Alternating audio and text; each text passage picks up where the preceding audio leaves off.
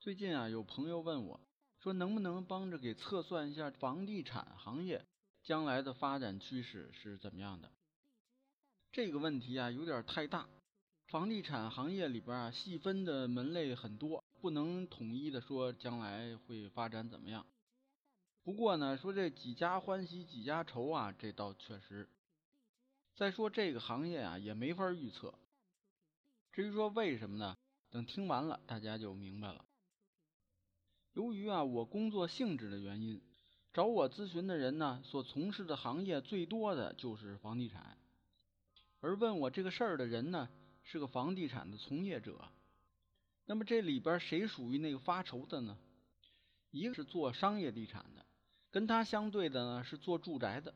举个例子吧，头些年啊，有一位这个商业地产大佬，号称说我盖的房子呀，我都用来出租，我不出售。然后出租呢，挣租金，结果这话音还没落，把名下的这些物业几乎都卖了一个干净，几百个亿啊！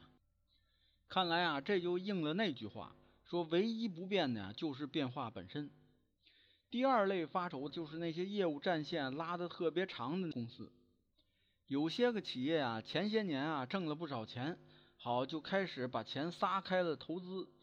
什么旅游啊、商业呀、影视啊、娱乐呀、AI 呀、大健康呀，甚至于有的人啊还想起来干新能源汽车，大笔的钱往里砸，这些公司呀很快就会凉凉。第三类发愁就是那些负债高的，大家呢可以看看这业内平均的负债率，再跟自己那个企业对比一下，你就明白了。前段时间，有的公司啊，就因为两三个亿的债务到期还不上，违约了。这两三个亿在房地产企业里边，难道还算钱？结果愣是违约了。如果你那家企业呀，这三条只具备一条，这还好说；如果两条都有了，那趁早给自己选块墓地吧。有的人曾经说过，说天意老师啊，你老说一个行业一个行业。你就不说哪家企业，你得告诉我们，我们知道了也能避一避呀。没办法，一个呢是有朋友来咨询，照顾人家的隐私；再有呢，我这个上面的信息啊都是负面的，真说出来哪家企业啊，有点落井下石那个意思，不合适。刚才说了，这个房地产行业啊，它不适合测算，为什么呢？就是大家你们看没看出来，这房地产市场啊，它不是一个市场经济。它是计划经济，怎么说呢？你看这有的年份，一年全国各地出台几百次的调控措施。什么叫调控呢？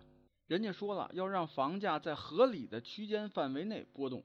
方法呢多了去了，五花八门，什么利率啊、首付比例啊、限购、限价、限户型啊，等等等等。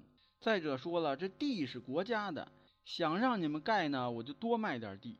不想让你们盖呢，我就少卖点地。你盖房子没地，难道你把房子盖到天上去？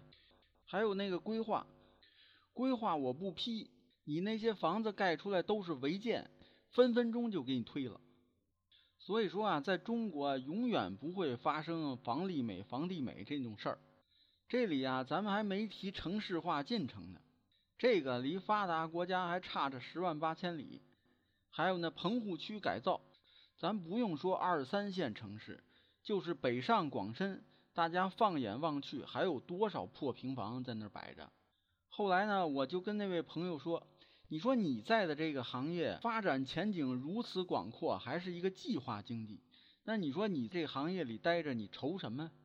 万一你赶上这个企业属于上面这三种情况，属于要凉凉的那个，你跳槽换一家企业，不就完了吗？”那么好，今天的预测呢就讲到这里。这个节目呢是由天意正观原创出品，天意老师播讲的。好，谢谢大家，朋友们再见。